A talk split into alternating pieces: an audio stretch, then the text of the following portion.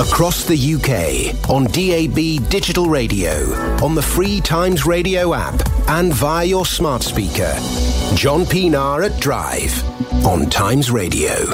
And let's catch up with what's been going on in Argentina, where the new president, Javier Milei, has offered a solution to fixing the country's economic problems, called it shock therapy. It involves weakening the peso, so it stands at 50% against the dollar. He says there's no other choice. And the new economy minister, Luis Caputo, he's announced cuts to energy subsidies, the cancellation of tenders for public works.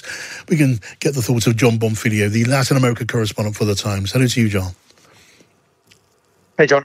All right, but when the new president won the election, he promised to be nothing if not controversial and colourful. This is a man who says that he communes with his dead pet dogs. He waved around a chainsaw as a mark of what he planned to do to the state. He said he wants to legalise the sale of human organs in Argentina. Well, now you've had a glimpse at him in office. He's been sworn in. What do you make of him? Yeah, all of this was foreshadowed. His campaign chainsaw has certainly been started in anger in this, his first week in power. I mean, we knew that it was going to be a week of high drama, but it has certainly lived up to the billing. The new economy minister, Luis Caputo, announced these cuts last night in Argentina in a primetime address in which he starkly said that the objective was to avoid catastrophe and that there was just no more money in the coffers. Bear in mind also, they have already cut half of Argentina's ministries. The Ministry of Health has gone, the Ministry of the Environment has gone, Ministry of Transport, Ministry of Culture. I mean, huge, huge cuts. 40% of government workers are due to be laid off.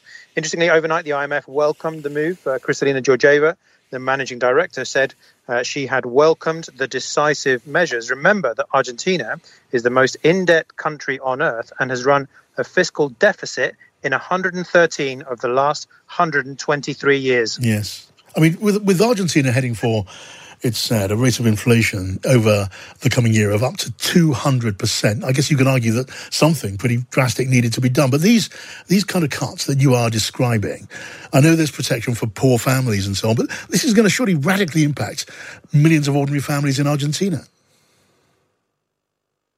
And this is the big, big question, is what is society's level of tolerance for these measures? Because everyone, whatever side of the political spectrum you are on, agrees that, at least in the short term, things are going to get worse. Inflation is going to continue to increase. Income will reduce. Unemployment will skyrocket.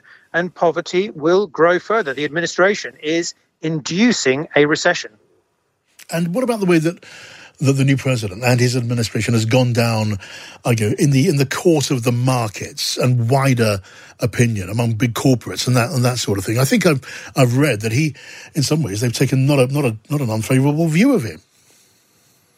Yeah, at the moment it is favourable. I think because everybody realises, as you said at the top of the slot, that something needed to be done. The question is what is actually going to function, whether it's going to make things worse or gradually better. But certainly the ideology of extreme free market economics that is represented by anarcho-libertarian Javier Milei is not just supported, I think, by commerce, but also is being watched with great intrigue in terms of seeing what will actually play out in Argentina over the course of the next weeks and months. So interesting, John. Thank you. Let's keep in touch on this. Jon Bonfiglio there, the Latin America correspondent for The Times.